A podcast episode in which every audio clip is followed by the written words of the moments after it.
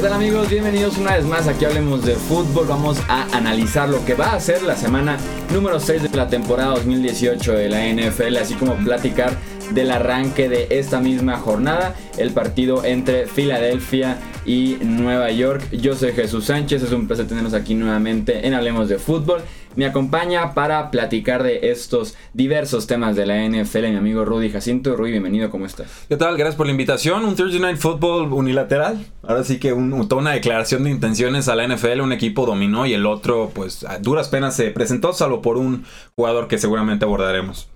Así es, un, uno de los Thursday Night Footballs más flojitos que hemos tenido este año. Y el primero que gana, el equipo visitante. Ya era hora, así, ya les tocaba. Así de triste fue el equipo local para que fuera. Para que rompieran con esa racha que sí es determinante quién juega de local en estos partidos de semana corta. Edgar Gallardo está como siempre en los controles operativos. Edgar, bienvenido. Muchas gracias. Pues sí, efectivamente el partido de ayer, pues no, no se le vio forma a los Giants de ningún lado. Entonces, eh, digo, yo tenía a los Eagles en los picks sí pensé que iban a ganar, pero no pensé que iban a dominar así. Como tienes ahí la Manning de enfrente, así se, así se domina estos Giants. Exactamente. Platiquemos entonces de este inicio de la semana. 34 puntos a 13 gana Filadelfia en The Meadowlands, en MetLife Stadium. Fueron de visita en semana corta, viniendo de dos derrotas consecutivas y sacaron eh, la victoria. Probablemente la que ha sido la mejor actuación de Carson Wentz desde que regresó de esta lesión de rodilla. Y tal vez también la que ha sido la mejor actuación de Filadelfia en la temporada, en, dos cuartos completos. Por lo menos las victorias que había tenido anteriormente, eh, muy sufridas al final de cuentas, eh, no tan dominantes las actuaciones, dejando ir ventajas en otras semanas, yéndose a tiempos extras. Realmente esta fue la actuación más completa y viene muy de la mano con el excelente inicio de partido que tuvo Carson Wentz y el resto de la ofensiva. Me encanta la estadística de terceras oportunidades que posteó Carson Wentz ayer. A mediados del tercer cuarto estaba 10 de 10, 155 yardas y 2 touchdowns solamente en tercera oportunidad. Sabemos que este partido se gana eh, en terceras oportunidades. Y en este mismo sentido, también los Giants tenían 6 cuartos tomando desde el partido anterior, y 15 posesiones sin convertir una tercera oportunidad. Entonces aquí te dice porque iban 24-6 en algún momento, 24-3 y terminan 34-13, ¿no? Terceras oportunidades, un buen coreback, un mal coreback. Y por eso es tan importante y creo que la afición de, Hablemos de Fútbol merece dar ese paso de vanguardia analítico. Eh, olvídense de pases completados o de porcentaje de pases completados. Es muy fácil completar pases en la NFL. Cada vez lo es más fácil. Ya cualquiera te está pasando 65 o 70% de sus pases de forma eh, completa. Es más importante ver cuántos de esos pases van para primera oportunidad.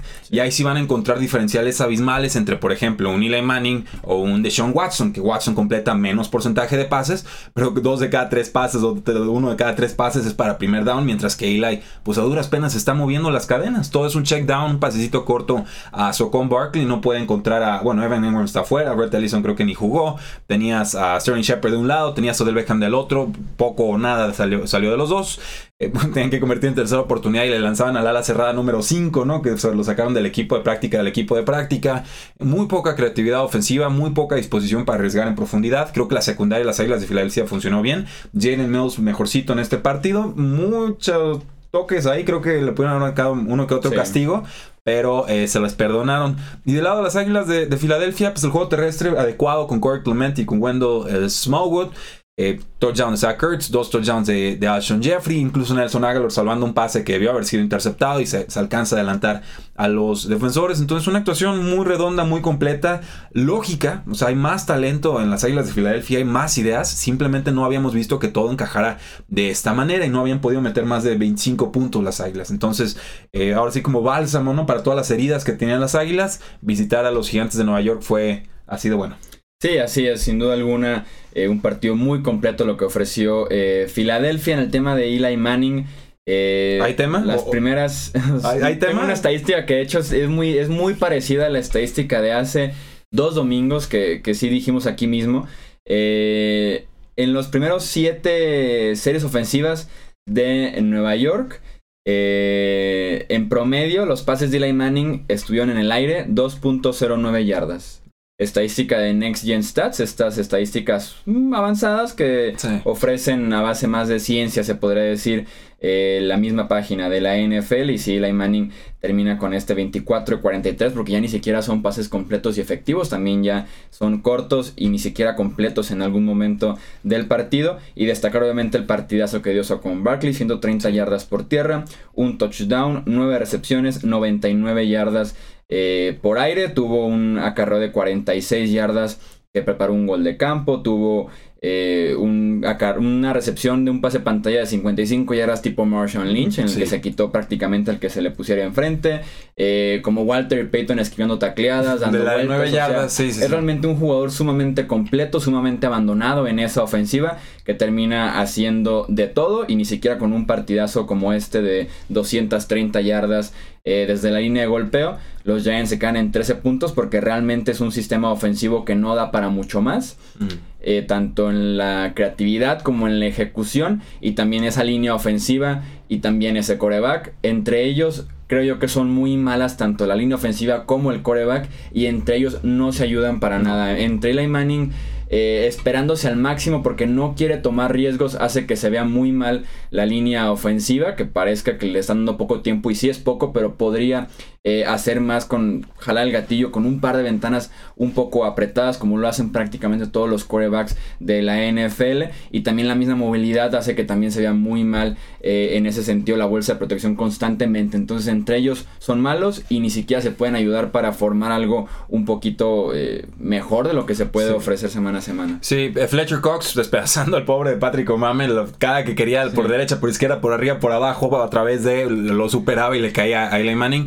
Y voy decir algo muy controversial que se me acaba de ocurrir, pero creo que igual que como sucede con Leonard Fournette cuando está con Jacksonville Jaguars, creo que los gigantes de Nueva York ahorita tienen de excesivo apoyo, dependencia de Saquon Barkley. Creo que incluso podrían jugar mejor si no estuviera Saquon Barkley en el equipo, porque como dije del efecto de Adrian Peterson, de que lo tienes y te impresiona y lo quieres abusar, Creo que eso está pasando ahorita con los gigantes de Nueva York, que no tienen creatividad, no están buscando en profundidad, no pueden encontrar más opciones. Y entonces, ¿cuál es la fácil? Le lanzo el pase de dos yardas al corredor superestrella, que es un jugador superestrella, pero cuando lo haces 15, 20, 30 veces, pues se vuelve muy fácil defenderlo. No al defender al jugador Sí. como tal, porque es muy elusivo y difícil de taclear, sino el sistema ofensivo. Cuando no tienes que temerle ni a uno del Beckham Jr., un Sterling Shepard, que es un gran jugador en la NFL también, algo estás haciendo mal. Sí, o sea, en ese sentido puedo, puedo encontrarle, pues sí, ahora sí que compartir ese comentario, pero viéndolo solamente en la parte de cierto conformismo, de no Sí, sí. buscar más opciones, porque tienes una excelente opción con Saquon Barkley, pero me queda claro que los Giants le quitas a Saquon Barkley y ahí Ah, los blanquean. Bueno, los sí. blanquean y tienen 100 yardas a la ofensiva solamente. Sí, o sea, bueno, yo hubiera creído que los veo tenido- solamente porque no, no se esfuerzan para más, porque todo lo obtienen por medio de Saquon Barkley. Y, y yo asumiendo que no se esfuerzan para más porque no quieren, no porque no puedan. Porque en una de esas no pueden y esto es lo único para lo que da Eli Manning en estos momentos. Puede ser. Yo esperaría mucho más del esquema de Pat Shurmur, que viene una muy buena temporada con los Minnesota Vikings, en el que hizo que eh, todos a la ofensiva participaran y que rindieran quarterbacks que, que incluso estaban por debajo del nivel promedio, como lo hizo con Case Keenum, y también con una mala línea ofensiva. O sea, sí es posible, pero sí requiere de ciertas piezas. Y esa pieza no se sí. llama Eli Manning. No, y está, se ve que está fracturado el vestidor, ya están cuestionando a Eli Manning, por más que sale Sherman a decir que todos están respaldándolo. Dicen que Odell Beckham Jr. se fue temprano al medio tiempo para meterse intravenosas. Por favor, ¿no? Está casi golpeando todo lo que encontraba. El equipo está en clara descomposición, viene del año pasado, creo que lo provocaron por no buscar siquiera competencia seria en la posición de mariscal de campo y parece que ser una temporada larga para los gigantes de, Nueva York. Regresa Evan Engram la próxima semana, puede ayudar a algo en la ofensiva, pero en general creo que la tónica ya está marcada para su temporada. Philadelphia con marca de 3 y 3 regresan a punto 500 después de dos derrotas consecutivas, mientras que los Giants 1-5. Son de esos tres equipos creo que hay actualmente en la NFL que tienen solamente una victoria. Pasamos ahora sí a analizar eh, lo que podría ser el resto de los partidos de esta semana número 6. Nuestro suscriptor invitado para participar con nosotros en los Pixes Franco Santa María, quien Yeah. agradecemos muchísimo que nos mandara sus pronósticos, parte del Piquen de Hablemos de Fútbol, también es parte de una de las ligas de Fantasy Fútbol aquí mismo en el canal. Así que bienvenido Franco, muchísima suerte. Y empezamos entonces con los pronósticos. Tampa Bay visita a Atlanta, es el primer juego de James Winston como titular este año, después de estar suspendido tres juegos, después de que Tampa Bay eh, descansara, ya regresa oficialmente James Winston. Los Falcons nuevamente sin Devonta Freeman, una lesión diferente a la que tuvo al inicio de la temporada. También están sin Grady Jarrett. Me imagino otro partido de 42-35, 48-40 y demás. Favor Atlanta porque están jugando en el, en, el, en el Georgia Dome, en el Mercedes-Benz Stadium. Y este marcador que me imagino yo, por lo menos me lo imagino con Ryan Fitzpatrick en los controles. No sé si James Winston vaya a ser capaz de mantenerse al, pues sí, al tiro en este intercambio de puntos y de ofensivas que va a haber en Atlanta. Porque con Fitzpatrick lo vimos en las primeras dos semanas, fue muy capaz y ganó incluso esos, esos partidos en los que hubo tiroteos. Pero con James Winston, de verdad, si este partido con una defensa tan lesionada y de tan bajo rendimiento, con esas armas ofensivas no puede hacerle 30, 35 puntos, mm. estaría sumamente decepcionado James Winston, más de lo que ya estoy desde hace dos años. Eh, no lo hemos visto en toda la temporada. Yo creo que James Winston es opción top 10 en posición de corebacks para Fantasy Football. Yo creo que le va a hacer muchísimo daño al equipo de los Falcons. Creo que ya los conoce. Creo que el arsenal ahí lo tiene. Eh, la línea ofensiva en general ha estado comprándole tiempo a los mariscales de campo de Tampa Bay. Pero es un duelo parejo, un duelo de dos equipos que han decepcionado en días recientes. Duelo divisional. Cuando tengo duda me voy con el local y así de sencillo. Me voy con los Atlanta Falcons que creo pueden aguantar un tiroteo a casi cualquiera que no se llame Pittsburgh a domicilio, ¿verdad? Sí, vamos los tres con los Falcons entonces en los pronósticos. Justamente hablando de Pittsburgh, pasemos al partido muy interesante, también un duelo divisional que tienen con Cincinnati, los Bengals que atraviesan claramente por un mejor momento. Es un roster mucho más completo con marca de 4 y 1, mientras que Pittsburgh tiene marca de 2, 2 y 1. Eh, eh, Cincinnati vienen de ganarle a los Falcons con mucha ofensiva, a Miami con mucha defensiva. O sea, es un equipo que realmente te puede ganar de las dos maneras diferentes. Mientras que a Pittsburgh se le siguen complicando un poquito las cosas a la defensiva, con todo y que limitaron muy bien a los Falcons la semana pasada. Creo que en el papel, de verdad, veo todas las razones posibles para que Cincinnati gane este partido, porque como te digo, me gusta que puedan ganar con ofensiva, pueden ganar con un esfuerzo defensivo. Pero Cincinnati este partido. Pero pero no me imagino una división norte de la AFC con Cincinnati 5-1 y Pittsburgh 2-3-1, con ya tres juegos de diferencia, con de momento el primer enfrentamiento entre esos dos equipos a favor de Cincinnati, también el enfrentamiento de Pittsburgh-Baltimore ya a favor de Baltimore con los Steelers, o sea, no me imagino a los Steelers cayendo tan bajo con todo y que sí tengo a Cincinnati como ganador de este pronóstico, al igual que Franco, nuestro suscriptor. ¿Te, acuerdas lo que dije cuando el juego de Pittsburgh Tampa Bay, del amor y el orgullo y que no sé por qué y me da la impresión y creo que este es el momento y aparecieron? Y más porque los Steelers juegan bien contra Cincinnati también. Sí, generalmente le ganan a Cincinnati, pero yo voy a tomar a Cincinnati. Voy a tomarlos, están de locales. Si borro de mi mente todo lo que ha sucedido en años anteriores, que no siempre es la mejor forma de analizar un, duelo. Cincinnati es mejor en la ofensiva, Cincinnati es mejor en la defensiva, Cincinnati está metiendo 30 puntos por partido, Cincinnati no tiene problemas de vestidor, Cincinnati sí tiene a su corredor titular. Eh, vamos, no, veo muchos argumentos más allá de que Pittsburgh le ha tenido tomada la medida a este equipo, pero también veo un cambio de mentalidad en los Cincinnati Bengals, lo, lo, veo, no creo que sea por Marvin Lewis, creo que es porque el equipo ya por fin se está creyendo que puede ser contendiente en esta temporada. Entonces creo que es una prueba de fuego para los dos, simplemente Pittsburgh si pierde aquí, este, pues, casi olvídense de ellos esta temporada si Cincinnati pierde aquí, qué gran decepción sería porque sería eh, ir en contra de todo lo positivo que han ido mostrando a lo largo de la temporada. Pero yo creo que en un duelo muy cerrado Cincinnati va a ganar por tres o menos puntos. Vamos entonces también los tres con los Bengals en los pronósticos. Chargers visitan a Browns, este partido que ganaron los Browns en la temporada 2016 para evitar el primer 0-16. Ahora sí que el festejo de evitamos el 0-16 sin saber que un año después sí lo iban a lograr. Los Browns invictos en casa este año, por más extraño que parezca eso, tienen un empate y dos victorias como locales. Su defensiva juega especialmente bien cuando están eh, jugando en Cleveland. Permitieron nada más 21 puntos contra Pittsburgh, que fueron 17 en contra de los Jets el jueves por la noche. Y recientemente 9 a la ofensiva de Baltimore jugando en casa. Los Chargers siguen sin contar con eh, Joey Bosa. Y me da la impresión que son los partidos que se le complican a los Chargers, sobre todo este año, que han vencido equipos muy malos y que los contra, cuando van contra un equipo que sí es bueno, como los Chiefs, como los Rams, han perdido estos dos partidos. El factor de ser Cleveland, de estar en Cleveland, perdón, y de verdad lo bien que he visto a los Browns este año hace que me decante con los Browns en ese pronóstico. Pero sí tuve que pensarlo bastante en tomar a los Chargers. A mí me gusta mucho lo que está sucediendo con, con Cleveland. En general no los he tomado en los Weekly Pick'ems. Es una eh, realidad. Sí los tomé para ganar las Steelers en la semana 1 y esa va a ser una de mis medallas. Digo, empataron, pero bueno. El caso es que sacaron la, medalla la de oro, pero por dentro sí, chocolate. chocolatito. Está bien, diluidita la medalla de cobre, ¿no? Pero eh, uno, un detalle ahí con los Browns. Están ganando juegos. Ya le ganaron a Baltimore un juego bien cerrado, 12 a 9, un duelo de defensivas. ¿Qué va a pasar cuando Cincinnati, con Cincinnati, si no me los quito de la cabeza? Cuando los Cleveland Browns no ganen el diferencial de entregas de balón. Porque ahorita están ganando juegos cerrados o perdiendo los 42, 45 contra el ¿qué fue? Los contra Raiders. los Raiders. Luego este otro partido 12-9 Bravo. contra los Ravens. Entonces, eh, ojo ahí, ¿qué, ¿qué pasa cuando no tengan la pelota más que el rival? Creo que Philip Rivers es capaz, creo que va a domicilio, creo que va a estar complicado el partido. Los receptores abiertos le han estado haciendo mucho daño a la defensa de Los Ángeles Chargers, pero creo que en líneas generales los Chargers tienen el arsenal suficiente para sacar adelante un partido que va a estar bien cerrado, bien complicado y que va a ser muy importante para los Chargers si le quieren mantener el ritmo a los Kansas City Chiefs. Entonces, más por, esta sí es más por vísceras, por instinto que por realmente decir Cleveland tiene menos talento o más talento que los Chargers, que creo ahorita Cleveland tiene más que los Chargers. Me voy a ir con, con Rivers y compañía. Clave el enfrentamiento entre Keenan Allen y Denzel Ward. Allen que empieza poco a poco a tomar más protagonismo en esa ofensiva, que es lo que esperábamos desde el inicio de año y que había iniciado un poquito lento. Buffalo frente a Houston. Deshaun Watson sí está disponible para este partido, tal vez limitado.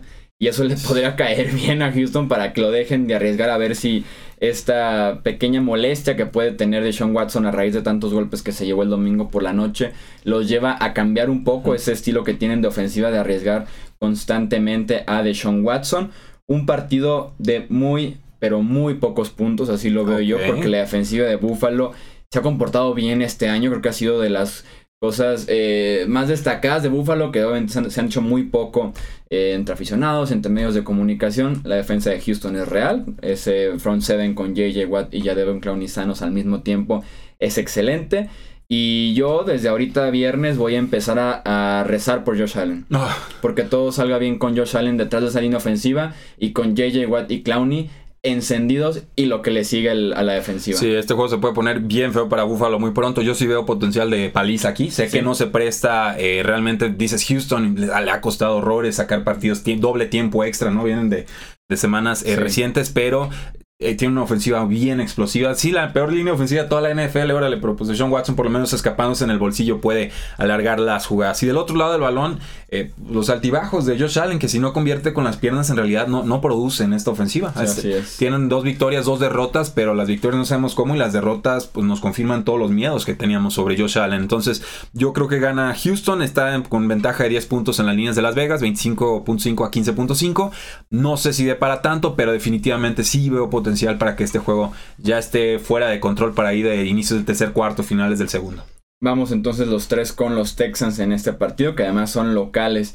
Chicago visita a Miami, la línea ofensiva de los Dolphins lleva dos semanas muy complicadas entre inconsistencias y lesiones y creo yo que había sido la clave en ese inicio de 3 y 0, por lo menos en el costado ofensivo. Eh, ahora van en contra de Akim Hicks, van en contra de Khalil Mack, de Leonard Floyd, del Ah. excelente elenco que tienen los Bears adelante. Yo me quedo con los Browns. Digo, perdón, con los Bears. Sí, ya, me- ya me quedó bien claro. ¿eh? Yo no me quito a Bengals y tú no te quitas a Browns. Me quedo con los Bears, al igual que eh, Franco va con los Bears. Sí, vamos, vamos con los Bears, los Dolphins. Desde ese duelo con los Patriotas no han sido los mismos. Muchas bajas en la línea defensiva. Sobre todo ya han tenido algunas también en la línea ofensiva. Pésima receta para un pass rush tan dominante que creo va a viajar bien pese a que es el juego en Miami. Tuvieron una semana de descanso. Vamos bien si Mitchell Trubisky eh, le puede hacer daño por ahí a este equipo de los Delfines que ha jugado bien en defensa secundaria, ha defendido bien eh, el pase. Entonces por ahí si sale con dos o más touchdowns Trubisky creo que ya habrá sido un buen resultado. Lo voy a jugar de emergencia en una liga de fantasy fútbol. Entonces Esperemos que todo salga bien. Arizona frente a Minnesota, los Vikings que creo yo no deben tener problemas para pasarle por encima a los Cardinals. Joe Rosen muy golpeado frente a Seattle, muy golpeado frente a San Francisco y ahora van en frente, frente a esta defensiva de los Vikings que viene a matar bastante a Carson Wentz. Yo voy con los Vikings, Franco va con los Vikings. Vamos con los Vikings. George Rosen le ha dado un nuevo aire al equipo de, Arizona. Creo que le puede anotar uno o dos touchdowns a este equipo. Seguramente habrá alguna intercepción también eh, por ahí, pero está muy mermado el, roster de los, de los Cardinals. Está lastimado Larry Fitzgerald. Está apareciendo Christian Kirk como el receptor novato estrella, pero... eh, Si apenas David Johnson lo están utilizando como receptor, ni siquiera me encanta como lo están usando este año. Defensiva de repente oportunistas, creo que por ahí Chandler Jones podría hacerle algo de daño porque la línea ofensiva de los vikingos no es buena, pero el arsenal de, los vikingos es tal que no, veo como Josh Rosen con toda la, la opinión positiva que tengo de él y la buena impresión que me ha causado este año mantenga el ritmo. Indianapolis frente a Nueva York. Los Colts me parecen y por bastante el equipo mejor entrenado de estos dos. El más consistente semana a semana pero me siguen pesando muchísimas las ausencias de los Colts. Sin Jack Doyle, seguramente sin T.Y. Hilton, limitados eh, Marlon Mack, Clayton Gathers, Eric Ebron, Darius Lerner, Anthony Costanzo. ¿Todavía no juega Darius Leonard para este juego? Ya está entrenando. Ah, ok.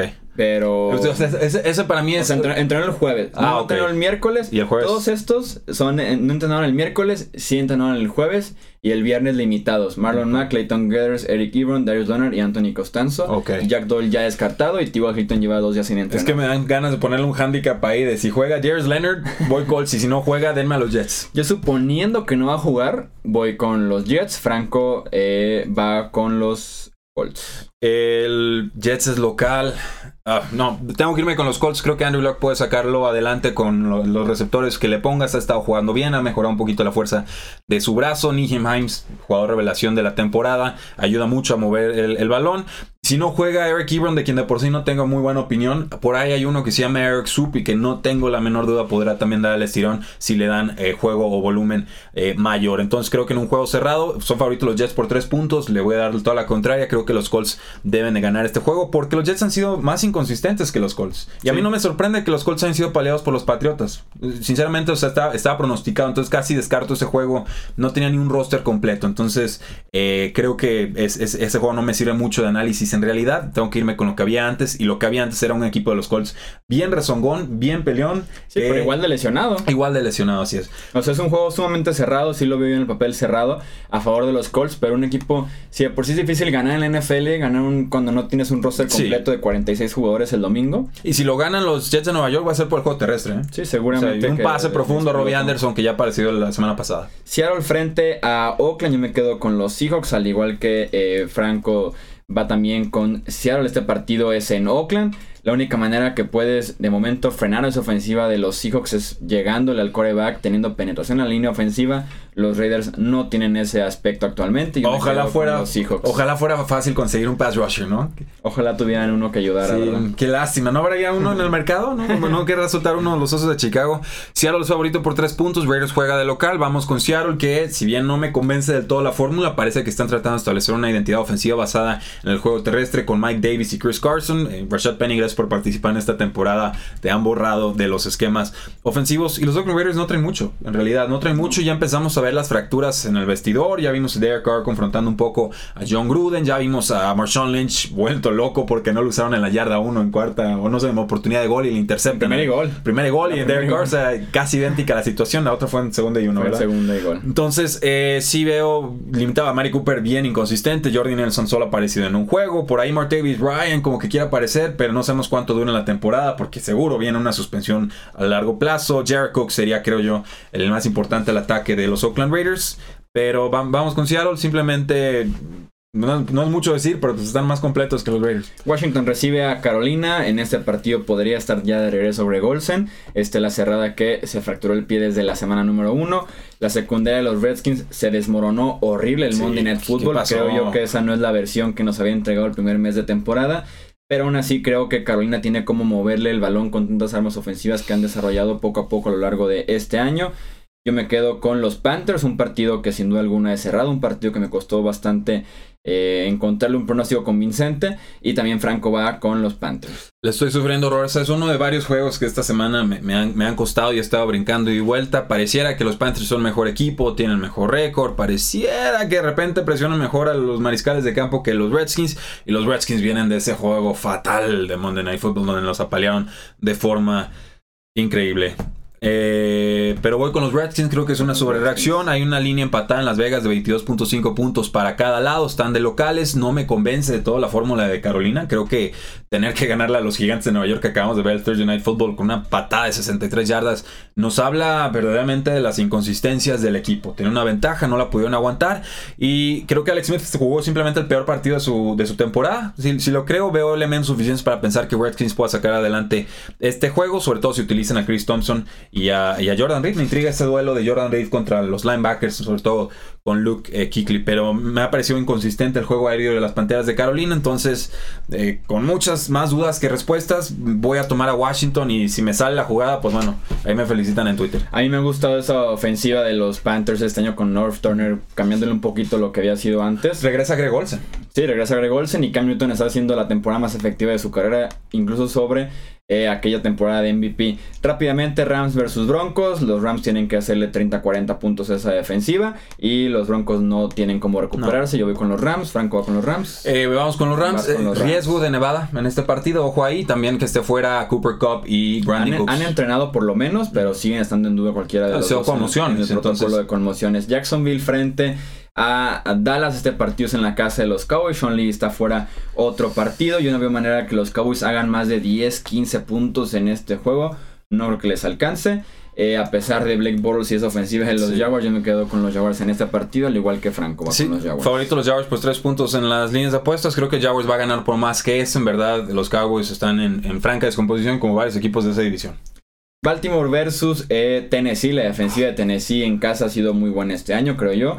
Jureli Casey ha tenido probablemente la mejor temporada de su carrera y vaya que ha tenido una muy buena carrera desde que llegó eh, a Tennessee. Baltimore viene de hacer nueve puntos ante los Browns, pero viene también de otras actuaciones muy buenas a la ofensiva eh, al inicio de la temporada, antes de, antes de este partido frente a Cleveland un juego difícil de pronosticar. ¿Cómo le empiezas a tomar el pulso a esto? O sea, yo he brincado de vuelta como cinco veces. Yo lo que me, me convence, además de que Tennessee es local y que sí ha dado buenos partidos, incluyendo esa remontada que tuvieron frente a Filadelfia. Cuando menos esperas de Tennessee es cuando más te dan. y así ha sido las últimas dos, tres temporadas. mexicanos. Vienen de perder frente a Buffalo. Creo que viene un buen partido para decir de que Tennessee le volvió a ganar un contendiente. Esos son los Titans que hemos estado esperando. Ahora para sí. Que la próxima semana vuelvan a perder. Sí, sí, sí. Entonces voy con Tennessee casi casi por esa lógica que es sumamente rara y probablemente estúpida. Pero. Por esa lógica y lógica. Esa lógica y lógica de la lógica y lógica. No, tiene mucho sentido. Titans de local, un juego cerrado. Creo que son dos equipos de ese segundo escalón del NFL. Por lo menos del costado defensivo. No son las mejores, pero están un nivel por debajo. El Tennessee Titans se le ha llegado muy bien a mariscales de campo. Han mandado blitzes de forma muy efectiva. Baltimore también ha sido una de las defensas más dominantes en toda la NFL. Creo que a Joe Flaco le va a costar este partido porque los Titans le van a llegar, le van a golpear. Y Joe Flaco bajo presión es un Joe Flaco eh, malo. Creo Creo que en líneas generales los Baltimore Ravens son mejor equipo, pero creo que las circunstancias y la forma en la que llegan los dos equipos a este partido se prestan para que los Titans ganen por un punto en un duelo en el que los Ravens son favoritos por dos puntos y medio según eh, Las Vegas. No sé qué versión de Marcus Mariota veremos, no sé qué tan efectivo puede ser el juego terrestre de los Titans, que seguramente no lo será demasiado, pero eh, tienen argumentos o han sabido sacar adelante partidos de formas impensables. Entonces ahora sí que apelando un poco a la, épica y a este espíritu de los Titans que se crecen con el que menos esperas y decepcionan con el que más pensaríamos que ganan, vamos con eh, Tennessee. Pasamos a otro partido que pinta para. Y hay un aficionado por ahí en los comentarios que dice: La semana pasada salamos a los Baltimore Ravens porque los tomamos, ¿eh? Entonces. A ver si esta vez ganan los esta, Esta va por ti, a ver si es cierto. Eh, pasamos a otro partido que pinta para hacer un tiroteo como aquel de Tampa Bay versus Atlanta, Kansas City versus New England, el Sunday Night Football. Mi pronóstico son los Chiefs y mis argumentos son los siguientes. Creo que tienen las razones suficientes para ganar cada enfrentamiento ofensiva de Kansas City frente a defensiva de New England. No veo a Stephon Gilmore todavía consolidado como un esquinero que te eh, que te borra por completo un receptor número uno. Creo que es su enfrentamiento versus Sammy Watkins. Eh, desconozco el plan que puedan tener con Terry Hill, que eso aplica para cada, em, para cada defensiva prácticamente. Donta, Donta Hightower o Patrick Chung sobre Travis Kelce es un problema como lo quieras ver. Eh, lo único que lo veo positivo a la defensiva para New England, que es como el primer paso del análisis de este partido, es que suelen ser inteligentes al momento de presionar al coreback. En mantener a Patrick Mahomes en la bolsa de protección, que es un buen recurso que tiene Patrick Mahomes, no el más importante, el crear fuera la bolsa de protección. En ese sentido creo que son lo suficientemente inteligentes como para evitar que eso pase pero aún así desde la bolsa de protección estando allá adentro tienen la opción para hacerle 25, 30 o más puntos a esa defensiva de New England con todo y que se está jugando en Foxborough. Sí, pero se juega en Foxborough y es Tom Brady y tienen, tuvieron días extras para pensar en este partido y Bill Belichick y Andy Reid ya se conocen.